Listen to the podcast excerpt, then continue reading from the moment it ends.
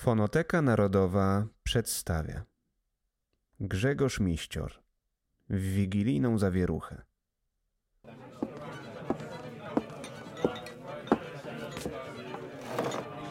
Witaj, drogi podróżniku. Zastanawiasz się zapewne, co też tchnęło mnie do podejścia do ciebie w ten niezbyt pogodny wieczór. Nie ukrywajmy, w naszej karczmie mamy dziś wopór łachmytów, lubujących się w tanim trunku i masę gadu, znacznie bardziej skorych do rozmowy. Jak widzisz, nie tylko my upijamy się w szemranym towarzystwie, chociaż Wigilia lada dzień. A jednak to ty, tak spokojnie trwający sam w tym smętnym kącie, zwróciłeś uwagę mojej nieskromnej osoby. Nie żebym był w nastroju na zrzędzenie, bynajmniej. Porzućmy wszelkie troski dnia minionego dla przekupek z tutejszego targu. Widzisz, sprowadza mnie tutaj opowieść, którą mam ci do sprzedania. I to nie byle jaka, ale z gatunku takich, które nie śniły się nawet najmędrszym mędrcom i najbrzydszym wiedźmom. Historia tak nieprawdopodobna, że nie chybi. Musiała wydarzyć się naprawdę. Niestety nikt uprzednio nie wprawiony solidną dawką mocnego trunku nie był w stanie w nią uwierzyć. Czego nie da się przeoczyć. Dużo tu szubrawców, łachmytów i wszelkiej maści obdartusów. Tobie nie radzę iść w ich ślady. Rozgość się teraz obok mnie, wygodnie. Dopij resztę tego, co widzę na dnie twojego kufla. Zamów tutaj oto urodziwej barmanki dolewkę. A przy okazji mnie również postaw, bo nie daj Boże zasknij mi w gardę podczas mówienia. No co tak na mnie patrzysz? Rób co poradził i słuchaj uważnie. Działo się to w sam środek dnia Wigilii Bożego Narodzenia roku pańskiego 1101. Góry puchu pokryły świat znacznie obficiej niż obecnie, a kto wie, co mogły skrywać zaspy. Jakie potwory czaiły się w śniegach. Nie jeden demon zapewne czyhał na pochwycenie ludzkiej duszy i nikomu przy zdrowych zmysłach nie przyszłoby nawet na myśl, aby w taką pogodę wychodzić daleko od domu. Ale bohater tej opowieści do grona tych zacnych ludzi bynajmniej nie należał. On zawsze stanowił wyjątek, choćby najbardziej niechlubny z możliwych. Ale nie ubiegajmy faktów. Zacznijmy jak należy. Po kolei. Wyobraź sobie las, pośród którego niezliczonych sosen przyodzianych białymi szalikami przez zaspy przedzierał się mężczyzna. Parł przed siebie i nikt nie potrafił powiedzieć, jakiś ten szalony człowiek mógł mieć cel w podróży. Miecz przytroczony do pasa świadczył o jego profesji, a kolczuga pod ciepłym kaftanem dodatkowo informowała, że jako najemnik zdążył się obłowić. Spod kaptura peleryny wystawały długie, przetłuszczone włosy i pokraczny, haczykowaty nos. Wojownik ten, rzeknę ci teraz, zwany był Samborem Walecznym, a swój przydomek otrzymał, no cóż, zapewne od najważniejszej cechy swego charakteru. Nie będę cię dłużej wodził za nos i zawczasu zdradzę, że był on, doprawdy, najgłupszym człowiekiem, jakiego kiedykolwiek mogłeś spotkać. Nie, podróżniku, nie myśl, że przesadzam. Sambor był kretynem i krótka rozmowa z nim wystarczyła, żeby dobitnie się o tym przekonać. W tym też fakcie doszukiwałbym się powodów tej obłąkańczej, nie ukrywajmy, samobójczej przechadzki przed siebie podczas zawiei. Ale po cóż gnał? Możesz się zastanawiać. Nie jeden myślał podobnie i mnie o to zapytał. Bo jaki wojownik mógł mieć cel? Po co to robił? Odpowiedź nadeszła z jego ust i uwierz, powtarzał ją sobie co chwilę, jak rycerz motto podczas bitwy. Byle przed siebie. Krzyczał zaprawiając się do parcia naprzód. A może nie zamarznę? Nikt nie zapamiętał, skąd też rozpoczął podróż i gdzie właściwie chciał dotrzeć. Ci, którzy go wtedy spotkali, nie otrzymali od najemnika sensownej odpowiedzi. Może ten sam jej nie posiadał, a stwórca zaskoczył go zawieją? Kto wie? On na pewno by tego nie przyznał. A Boga, nieważne jak sroga byłaby jego wola, kochał wytrwale. Doprawdy, mając wszechmocnego jako swego obrońcę, zdawał się zachęcony do brawury i popełniał głupstwo za głupstwem. Ale mniejsza z tym. Wróćmy do naszego bohatera. Z każdym krokiem coraz głębiej wdychającego powietrza. Gdybyś mógł ujrzeć jego twarz, nie powiedziałbyś, że jeszcze wiele życia mu zostało. Chłód dawał mu się we znaki dobitnie, kręcąc harce także pod koszulą. Twarz miał już tak przeżartą mrozem i czerwoną jak... Spójrz za mnie. Na tego obżartusa spitego w trupach. Nazywa się Rościsław. Sambor wyglądał tamtego dnia tak samo. Ale co ty robisz? Nie zerkaj zbyt długo, bo jeszcze ten zapity wieprz do nas podejdzie. Pewnie trudno będzie ci uwierzyć, iż w chłodach zimy nasz zbłąkany wagabunda nie był sam, szarpany przez mocarne pazury polskich wiatrów. Ujrzał obcy, wrogi kształt, poruszający się między drzewami. Początkowo ścisnął rękojeść miecza i spodziewał się starcia z demonem.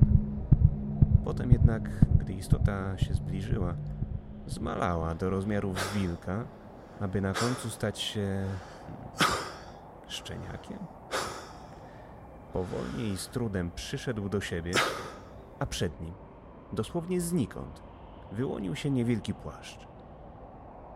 Okrycie szybko zbliżyło się doń, a choć początkowo spodziewał się niebezpieczeństwa, wnet zrozumiał, że ma do czynienia z dzieckiem. W taką pogodę, w królestwie Leszego, nie więcej jak dziesięcioletni chłopiec szwendał się samo jeden między sosnami. Mina niedorostka była nietęga, a mężczyzna w jego oczach ujrzał strach pomieszany z nutką skrzętnie skrywanej nadziei. Chwilę później Sambor pojął, że tę ostatnią sprowadził nań właśnie on. Bowiem nieznajomy dzieciak, zobaczywszy miecz najemnika, dostrzegł w nim szansę na wybawienie. Jesteście, panie rycerzem? Zapytał chyba, przygotowując się do błagania. Sambor uśmiechnął się swą niezbyt urodziwą facjatą i nawet młodzieniec z miejsca pojął, z jak nieinteligentnym osobnikiem miał do czynienia. No cóż ci mogę więcej rzec. Nasz bohater spojrzenie miał tępe nad wyraz. Nie jestem żadnym panem, synku. Oznajmił podróżnik, dotykając pysznie rękojeści ostrza. Jam jest Sambor Waleczny, najemnik i oddany woj księcia Bolesława. Me miano sławi się w całym polskim królestwie od oceanu po góry. Tytułów ani włości nie posiadam, więc traktuj mnie jak równego sobie. Z kim mam przyjemność? Jakiż to śmiałek miał odwagę udać się w taką pogodę mi na spotkanie? Chłopiec ukłonił się, ściągając czapkę, a jego oczy z każdą chwilą coraz bardziej napełniały się pogodą ducha. Ach, szkoda, że Bóg nie odzwierciedlał jego nastroju na niebie, Zwą mnie Jaśko zdrzymał. rzekł, drapiąc się po głowie. Moja wioska mieści się kilka kroków stąd, za lasem, pa... to znaczy wojowniku. Jestem tylko siódmym synem, ale mój ojciec jest w stanie zapłacić. Możemy oddać nawet młodego wieprza. Ale za co? Dzieciak ukląkł na śniegu, niby przed możnowładcą. Zdawał się kompletnie ignorować, że natrafił na psu brata z pospolitego ruszenia, bez włości i honorów. Potraktował Sambora jak szlachetnie urodzonego pana, więc ten z miejsca zapragnął mu pomóc w niedoli. Lubił, gdy łechtano jego ego i potrafił się za to odwdzięczyć. Co by o nim nie powiedzieć? Serce miał dobre. Był głupi, z czego sam zdawał sobie sprawę, ale powiadam ci. Ludzie już w tym momencie opowieści przestają mi wierzyć, gdy stwierdzam, że ten zwykły najemnik zechciał pomóc nieznanemu chłopcu. Nikt z nich nie zrobiłby czegoś podobnego i nie potrafili uwierzyć, że ktoś mógłby pomyśleć inaczej. Ech, co za okrutny świat. Pochynie porwały mi brata, pa... Y, najemniku. Wyznał Jaśko ze łzami w oczach. Potwory zabrały niemowlaka ubiegłej nocy. Każdy w drzymałach już załamał ręce i tylko ja jeszcze wymawiam jego imię. Nikt nie ma odwagi działać. Zaklinam cię, ratujcie go. Ratujcie Radogosta. On nie może umrzeć w łapach tych obrzydliwych maszkar. Czym sobie zasłużył na taki los? My zapłacimy, wojowniku, my... Sambor przypomniał sobie, jak przeszło kilka dni temu w ostatnim kościele, jaki zwiedził, usłyszał dokładnie o takiej samej sytuacji. Potwory przedstawione jako bochynie porwały pierwszego syna Kowala, a ten z młotem i mieczem w dłoniach udał się im na spotkanie. Tydzień potem grupa ratunkowa znalazła go rozszarpanego na strzępy, a po dziecku nie było nawet śladu. Potwory powaliły ogromnego chłopa z dłońmi jak żelazo. Nie mógł wiedzieć, jak wyglądały te istoty, a tym bardziej nie potrafił stwierdzić nic o ich słabościach. Nasłuchał się jednak wielu opowieści, jak wyglądało zmasakrowane ciało kowala. Wyobrażał sobie pazury monstrów wrzynające się w mięso na chłodzie.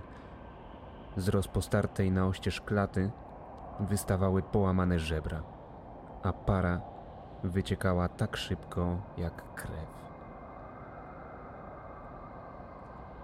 Lęk sprawił, iż jego wyobraźnia podpowiedziała mu, że tym zamordowanym nieszczęśnikiem mógł stać się on. Teraz, jak nigdy, los ten miał prawo się ziścić, gdyby tylko ugiął się przed własną dobrą wolą i popędził za chłopcem. Tak więc, jak przystało na człowieka o pseudonimie Waleczny, Sambor kwiknął, upodabniając się do prosiaka, jęknął, przepoczwarzając się momentalnie w kobietę, a na końcu odwrócił się i czym prędzej zaczął uciekać. Uciekał od wystraszonego chłopca, a jego wcześniejszy cel stracił na znaczeniu. Panie, nie jesteś ponoć waleczny?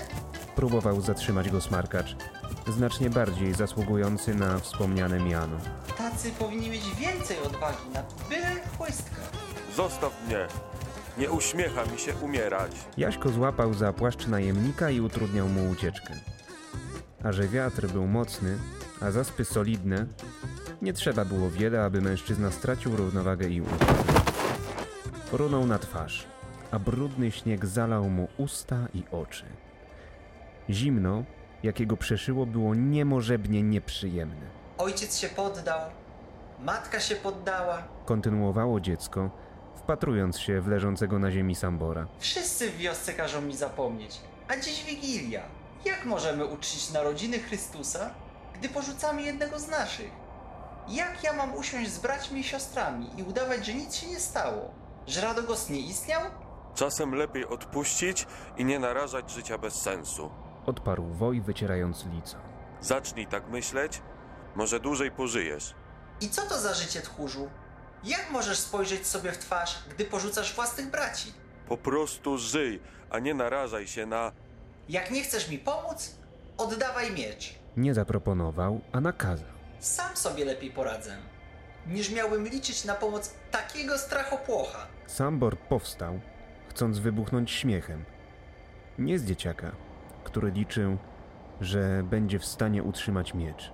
Nie z jego poważnego spojrzenia, zdeterminowanego do posłania kilku bochyni na tamten świat. Rozbawił go on sam, broniący tchórzliwości w starciu z męstwem kilkuletniego brzdąca. I gdzie chcesz pójść, smarku? Zapytał, sprzedając mu pstryczka w nos. Jak znajdziesz porywaczy? Magią? Bochynie skrywają się w wąwozach. Wyznał, nie przejmując się drwiącym tonem rozmówcy. Jeden jest blisko. Wiem nawet, gdzie jest grota, w której potwory nichybi czekają na koniec zawieruchy. Jedyny w całej okolicy. Nie mogą być gdzie indziej. One albo rozsierdzony niedźwiedź. Skwitował najemnik, siadając przed chłopakiem. Prosisz się o śmierć, knypku. Nie jestem knypkiem tchórzu. Dopiero rosnę, a tobie na tą szpetną buźkę już nic nie zaradzi. Dawaj ten miecz. Wystarczająco czasu na ciebie zmarnowałem. Dawaj, bo jak nie, Sambor klepnął dzieciaka po głowie, po czym powstał. Ech. Wychodzi, że przyjdzie mi skonać w tak doniosły dzień. Skwitował z trwogą, zdając sobie sprawę, co zamierzał zrobić. Przynajmniej ładnie będzie brzmiało do ballady. Trudno. Prowadź, smarkaczu. Pomogę ci, jakem sambor waleczny. Jaśko uśmiechnął się od ucha do ucha i bez zbędnych słów pobiegł przed siebie. Sambor z trudem zaczął za nim podążać, ale po chwili zdał sobie sprawę, że nie jest nawet w połowie tak szybki jak jego przewodnik. Wolniej, knypku! Krzyczał. Jak cię zgubię, nic ci po moim mieczu. Ale może lepiej by było dla mnie. Najemnik do odważnych, wbrew swemu przydomkowi, nie należał. Idąc za chłopcem, jako jedyny z ich duetu trząsł się nie tylko z chłodu. Ciągle z tyłu głowy słyszał głos, który nakazywał mu uciekać, a obraz zmasakrowanego kowala przewijał się przed oczyma, jakby widział go na żywo. A, dzieciaku. Jeszcze jedno. Wydobył z siebie mężczyzna, gdy schodzili w dół wąwozu. Może nie jestem najurodziwszy, ale są brzydsi. I nie życzę sobie takiego gadania. Zrozumiałeś? Tak jest, panie! Nie jestem żadnym. Przerwał, gdyż chociaż ten jeden raz przed śmiercią chciał pobyć kimś. Nie brudnym najemnikiem, narażającym życie za miskę kaszy i kufel piwa. Posiadaczem ziemi, z urodziwą towarzyszką i szeroko pojętym szacunkiem. Bohaterem, jakim zawsze pragnął się widzieć. No, chociaż przed śmiercią i chociaż na niby. Wzniesienie okazało się bardzo strome, a śnieg śliski. Sambor, nie zdając sobie z tego sprawy, dostał się na sam dół z przyspieszonym kursem. Poślizgnął się i zaczął bardzo szybko spadać, aż w końcu wylądował ponownie w śniegu. Tym razem biel wędrowała po całym jego ciele i powoli roztapiała się w starciu z ciepłem skóry. Jak ja nienawidzę zimy. Skwitował, podnosząc się i otrzepując. Na cholerę stwórcy takie zmiany nastroi. Nic ci nie jest, panie? Podbiegł do niego Jaśko. A ty? Dlaczego nie spadłeś? Miałem ci mówić, że tu trzeba uważać, ale... Rychło w czas. Dziękuję. A teraz, bez podśmiechiwania z moich przemoczonych portek i prowadź dalej. Środek wąwozu stanowiło zamarznięte, niezbyt okazałe jezioro. Owa pogoda jednak stwarzała warunki, żeby z łatwością można było utopić się w nim, zwłaszcza, że kilka przerębli rozsiano po lodzie niby pułapki. Zaraz za nim znajdowała się niewielka, czarna jak smoła jaskinia, skrywająca równie mroczną tajemnicę w środku. Tam zapewne zmierzali, bo innych grot Sambor nie dostrzegał. Co jednak w pierwszej kolejności zwróciło uwagę najemnika, w jednym z przerębli, w środku zimy, myła się piękna kobieta. Zdawała się niewrażliwa na zawieje i śniegi, ciesząc się kąpielą.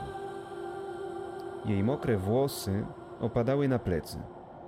Twarz zdawała się piękna jak z obrazka, a nagie ciało wystawiało na pokusę niejednego barbarzyńcy. Ale ma wielkie. Podjął wojownik, zapominając o wszystkim innym. I nie, drogi podróżniku, Sambor nie miał bynajmniej na myśli oczu. Jego wzrok skierował się znacznie niżej, niegodziwie podziwiając miejsca, których kobiety nie mają w zwyczaju pokazywać byle komu. Tak, nasz bohater był prostakiem. I to bardzo głupi. Ale do tego czasu powinieneś świetnie zdać sobie z tego sprawę. Te cechy przeważnie idą w parze. A w jego przypadku prostolinijność z chamstwem ścierały się bardzo wąską granicą. Nie wiem, dlaczego w tej chwili się tak oburzasz. No nie mów, że po kimś takim spodziewałeś się czegoś więcej. Kiedy on chciwie spoglądał na niewieście wdzięki, chłopak, dostrzegłszy kobietę, z miejsca wskoczył w najbliższe krzaki. Nie było na nich liści, ale puch świetnie je zastąpił, zakrywając jego niewielką osobę. To szczeniak ostatecznie przerwał zachwyty wojownika, nie pozwalając im wydostać się z jego ust na świat. I dzięki mu za to, To ona, panie. oznajmił, sugerując Samborowi ukrycie się. To jedna z Bohenii. Co ty bredzisz? Woj zmarszczył brew. Coś tak pięknego nie może być złe. Co ty robisz, idioto? Nie podchodź do niej bez wyciągniętej broni. Cicho, knypku. Masz mi pomóc, a nie dać się zabić. Sambor zbliżył się, a słowo daje. W głowie kłębiła się masa kosmatych myśli. Kompletnie się zapomniał, dając się oczarować kobiecym wdziękom, których nie zaznał w życiu wiele. Dziewka, dostrzegając jego nadchodzącą osobę, nie wydawała się niechętna. Więcej nie potrzebował. Przyspieszył, licząc na nie wiadomo co, a gdy zbliżył się na odległość sięgnięcia ręki, cudna istota wyskoczyła z wody. Wtedy dopiero zrozumiał, jak głupio i niegodnie w stosunku do swojego pseudonimu dał się podejść. Kto by się spodziewał, nieprawdaż? Ty kretynie, chciałoby się zakrzyknąć. Kobieta nie ukazała bowiem stóp, gdyż w ich miejscu posiadała ogromne ptasie łapy. Ręce Bocheni również zamieniły się w pazury, a ich ostrza skierowała prosto w Sambora. Zadłużony wojownik ledwie dokonał uniku, szczerze smucąc się z nieudanych podchodów. Kopnął potwora butem w jego piękną klatkę piersiową, a w następnej chwili dobył broń. Uderzenie nie wytrąciło stwora z równowagi i bez ociągania ponownie zaatakował. Machał pazurami w woja, a ten z trudem robił uniki. Takie piękno pójdzie się zmarnować. Skwitował, dostrzegając nagie ciało potwora, ruszające się z gracją rusałki. Ech, może jednak to ty mnie zabij. Co ja gadam? Zapomnij, poczwaro! Sytuacja zdawała się przechylać na korzyść demona, lecz oto, ni stąd, ni zowąd, Jaśko przyszedł z odsieczą. Zaczął rzucać w nich kamieniami, a choć jeden trafił w udo Sambora, znacznie większy uderzył Bochynię prosto w tę jej cudną główkę. To za mojego brata, demonie. Oszołomiony stwór chwilowo zaprzestał ataku, a najemnik nie potrzebował więcej. Dostrzegając szansę, rozpoczął kontratak. Ciął bestię w szyję, która momentalnie wypluła solidną dawkę krwi. Istota chwytając się za gardło. Upadła żałośnie, wiercąc się na lodzie. Niczym kura wydała ostatnie tchnienie i wyzionęła ducha. Zdaje się, że ze wszystkich ludzi na świecie tylko Sambor, ledwie uchodząc z tego starcia z życiem, był w stanie zdobyć się na współczucie temu czemuś. Tak bardzo żałował, że stracił, Te bimbały. mówiąc do chłopca, niemalże płakał. Ty wiesz, knypku, jaki dar Boży się zmarnował? Nie rycz, idioto. Jaśko jako jedyny zdawał się być dorosły w ich duecie. Znowu, W jaskini jest jeszcze jedna. Spojrzenie wojownika skierowało się na grotę, a czerń, która z niej ziała, sprawiła, że jęknął ze strachu. Gdyby nie gniewne spojrzenie dzieciaka, najprawdopodobniej zrezygnowałby z dalszej eskapady ratunkowej. Ten knypek jest gorszy niż niejeden dziesiętnik, pod którym służyłem. Stwierdził, wchodząc w głąb jaskini. Obyśmy nigdy nie spotkali się na polu bitwy. Zostanę tutaj, żeby nie przeszkadzać w walce.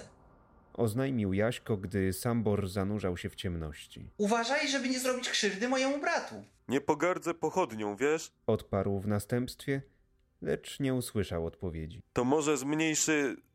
Eee, zapomnij. Nie minęła chwila, nim poczuł mocne uderzenie na piersi. Zanim dobrze zdążył wejść w grotę, nie zdał sobie sprawy, że już dostał się do jej końca. Była niewielka, jak chata ubogiego chłopa. Nie widział przeciwnika, ale wiedział, że jest blisko i raz go zaatakował. Tylko kolczuga uchroniła go od śmierci. Słyszał płacz dziecka dobiegający z oddali. Czuł oddech potwora, ale nie wiedział skąd mogły nadejść jego pazury. Dlatego postanowił machać mieczem na oślep. Od inteligentny plan. Atakował bez wahania, nie spodziewając się, że wyjdzie z tego cało. Nawet nie wyobrażasz sobie, jak bardzo się zdziwił, gdy jeden z jego ataków trafił w cel, a krew trysnęła na samborowy kaftan. Zaraz potem usłyszał kurzy skowyt, a następnie w pomieszczeniu roznosiło się już tylko łkanie dziecka. Idąc za głosem, bez większego trudu odnalazł zgubę. Dotykając niemowlaka, odkrył, że szmaty, którymi był owinięty, zleciały. W normalnych okolicznościach szybko by wyszukał koce na podłodze i nie zapamiętał zdarzenia, lecz niedorostek zechciał się wysikać. Sambor poczuł ciepły płyn zalewający jego pierś, a zaraz potem hmm, niegodziwiec oznajmił udaną zbrodnię jakże pociesznym śmiechem. Charakter widzę wszyscy macie podobny. Skwitował ponownie, ubierając Bobasa. Wyszedł z groty z mieczem w dłoni i dzieckiem, niby najpokraczniejsza niańka w całym księstwie. Natychmiast oddał niegodziwca bratu, a sam zdał sobie sprawę, że nie dość, że został obsikany, to krew bochyni zdążyła wsiąknąć w jego ciało. I jakby mało było nieszczęść, pazury stworów zniszczyły mu kaftan i zimno okrążało go jeszcze mocniej. Dziękuję, panie. Mówił Jaśko, przytulając brata. Jakiś ty cichy radogoście. Grzeczny chłopiec. Już nie masz się o co martwić. Pan Waleczny cię oswobodził. Na ten moment opowieści przyznam ci, że tutejsi nie wierzą mi nawet, że Sambor zabił tamtego dnia jakiekolwiek potwory. Mówią, że Nichybi życie straciły co najwyżej dwie jakieś porywaczki, może porywacze, a sama historia została ubarwiona z gracją wprawnego barda. Nie oszukujmy się. Żyjemy w świecie, gdzie biesy polują na ludzi. Borowi strzegą lasów przed naszą obecnością, a ogromne smoki ukrywają się w górskich grotach i strzegą skarbów. Świecie, gdzie króluje Chrystus. Ale starzy bogowie ciągle bawią się naszymi losami. Ja wierzę Samborowi i jego słowom, że pokonał wtedy demony. A jak za chwilę się przekonasz, uwierzyło mu wielu. Jaśko z bratem na rękach odwrócił się, a Sambor z ulgą pomyślał, że zdążył na dobre pozbyć się ich obu. Przekonany był, że te dwa huncwoty odejdą i nigdy już ich nie spotka. Na to szczerze liczył. Chodź za mną, panie. Niespodziewanie oznajmił chłopak. Mój ojciec odwdzięczy ci się za wszystko. Tak jak mówiłem. Mając już dosyć ich towarzystwa, Sambor wytrzeszczył oczy. Planował odmówić nagrody i zaoszczędzić sobie straty czasu. Jesteś głodny? Przekonywał młodzieniec, widząc jego zmieszanie. Nakarmimy cię za wysiłek i narażanie życia. Czyż nie tego oczekują najemnicy? A dziś w końcu Wigilia. Zostań gościem w naszym domu, co by przynieść szczęście w całym roku. Udać się do obcych ludzi na wigilię? To wydawało się wręcz absurdalne. On, z brudnymi buciorami, pakujący się do chłopskiej chaty, z mieczem przy pasie i krwią na twarzy, to wydawał się inny świat, do którego on nie miał za bardzo wstępu. Pędziłeś do rodziny, panie? Dlatego się spotkaliśmy? Najemnik uśmiechnął się ponuro i uwierz, rodzina tego mężczyzny nie była tematem, który napawał go radością. Matka porzuciła go w dzieciństwie, czego do dziś nie potrafił pojąć. Wychowywało go wielu ojców, którzy zawsze sprzedawali go następnym, gdy przestawał być użyteczny. Nie. Świętowanie narodzin Chrystusa nie miało miejsca ani w jego uprzednim życiu, ani w obozie pospolitego ruszenia. Żołdakom w końcu nikt nawet nie urządzał mszy. Oni mieli jedynie wykonywać rozkazy, bez wygód, bez roszczeń, bez zażaleń. Nie mam bliskich. Skwitował krótko. Szedłem przed siebie. Bez celu. Zatem postanowione. Chodź za mną. Udali się do Drzyma, niewielkiej, acz urokliwej polskiej wsi, w której mieszkańcy z lękiem oglądali zakrwawionego wojownika, kroczącego z bronią między nimi. Widzieli uśmiechniętego Jaśka, trzymającego brata, który miał już nie powrócić, i wybawcę niedorostka. Nie wiedzieli, który bardziej trwożył ich oczy w ten wyjątkowy dzień. Tatko, tatko! Chłopiec podbiegł do jednej z chat z niezwykle liczną rodziną. Mam Radogosta! Wrócił! Mówiłem, że sprowadzę go z powrotem. Starszy chłop uklęknął przed swoimi dziećmi, ściskając je ze łzami w oczach. To on mi pomógł. Niespodziewanie chłopak wskazał na Sambora. Ten waleczny woj naszego księcia wyrwał ci syna z rąk Bochyni. Najemnik spojrzał po licznej rodzinie Jaśka, co najmniej pięciu siostrach, młodszych i starszych, i dorosłych braciach. Wszyscy spoglądali na niego z wrogością równą matki, której zabierano dziecko. A i ona nie zdawała się mile spoglądać na przybysza. Niech będzie pochwalony Jezus Chrystus. Powiedział niezręcznie niechciany bohater. Choć z początku nikt mu nie odpowiedział, głowa rodziny w końcu wystąpiła przed szereg. Po jego twarzy, doprawdy, nie można było orzec czegokolwiek. Na wieki wieków. Odparł wykonując znak krzyża z gracją księdza. Tyś wybawił moje dziecię z opresji? Daruj, ale twój wygląd. Wiem, Przyznał, wchodząc mu w słowo. nie dało się załatwić tego inaczej. Starszy mężczyzna początkowo z lękiem oglądał jego osobę, ale to, co stało się później, kompletnie wybiło Sambora z codziennego rytmu. Znał ludzi i wiedział, czego powinien się po nich spodziewać. Widząc oczy wieśniaków, obstawiał, że lada moment będzie zmuszony ratować się ucieczką. Tym bardziej zszokował się, gdy chłop zbliżył się do niego bez lęku i serdecznie uściskał. Dziękuję ci za wszystko, coś uczynił. Prawił, nie mogąc powstrzymać się od płaczu. Panie, jak ty wyglądasz? To przez mojego Radogosta takiś umorusany? Moje córki przygotują ci kąpiel. Zaszczyć nas swoją obecnością na Wigilii. Prosimy. Ja Zawahał się. nie wiem, czy powinienem. Przecież właśnie po to tu przyszedłeś, idioto. Powtarzał w głowie, nie wiedząc, dlaczego się wahał. Idźże, no już. Chociaż napełnij żołądek. Kiedy ostatnio najadłeś się dosyta? Mężczyzna poklepał wojownika po ramieniu, nie szczędząc mu uśmiechu. W obozie radość była, doprawdy, nieczęstym zjawiskiem, a oglądanie tak wesołego człowieka wydawało się równać z ujrzeniem jednorożca. Sambor musiał przyznać, iż zadziwiająco kojący był to widok. Czyżby radość drugiego człowieka miała aż tak zbawczy wpływ na duszę? Speszony najemnik ustąpił i choć walczył ze sobą, przeszedł przez próg obcej chaty. Wziął kąpiel w największej bali, jaką kiedykolwiek widział, a potem przyszedł czas na wieczerze. 12 potraw rozstawionych na stole i on jako gość honorowy, który ponownie wprowadził radość do tego domu. Oby trwała w nim ona nie tylko dziś, ale i przez cały rok. Choć początkowo czuł się skrępowany, dość szybko zaczął rozmawiać z obecnymi. A że był strasznym gadułą, męczył ich opowieściami o swoim rzemiośle.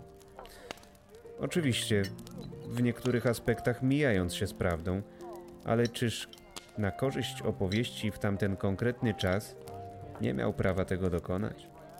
Czyż w przeciwnym razie dzieci, słuchając jego bajdurzeń, bawiłyby się równie dobrze? Gdy zaczęły się śpiewy, nie pozostał dłużny i zatańczył ze wszystkimi siostrami Jaśka. Od najmłodszej, sześcioletniej, po najstarszą, szesnastoletnią piękność, której omal by się nie zadłużył. Cały wieczór spędził w śmiechach i radości, obserwując serdeczne rozmowy ludzi, którzy znali się jak łyse konie, a którzy upijali się własnym towarzystwem. Patrzył na uśmiechy, śmiał się z żartów. Wszechobecna radość sprawiła, że ten jeden raz, gdy nikt nie zwracał na niego uwagi, pozwolił sobie na słabość. Gdy został sam, na jedną krótką chwilę rozłożył ręce. Z oczu mimowolnie pociekło mu kilka łez. a choć tego nie chciał, powstrzymanie ich okazało się niemożliwe. Czuł się zawstydzony i miał nadzieję, że nikt go nie zobaczy.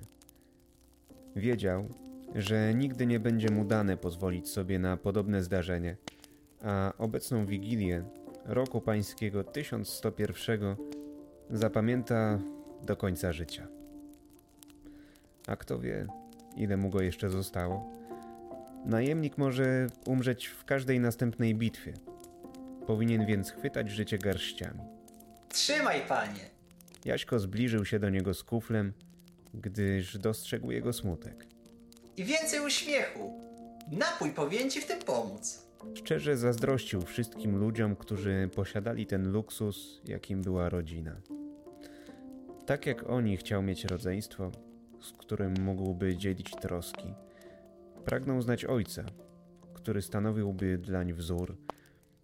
Wszystko oddałby za matkę, która uściskałaby go choć raz w roku i oznajmiła z radością: Synu, kocham cię. Niestety, dużo ludzi zapomina, że nie wszystkim jest to dane.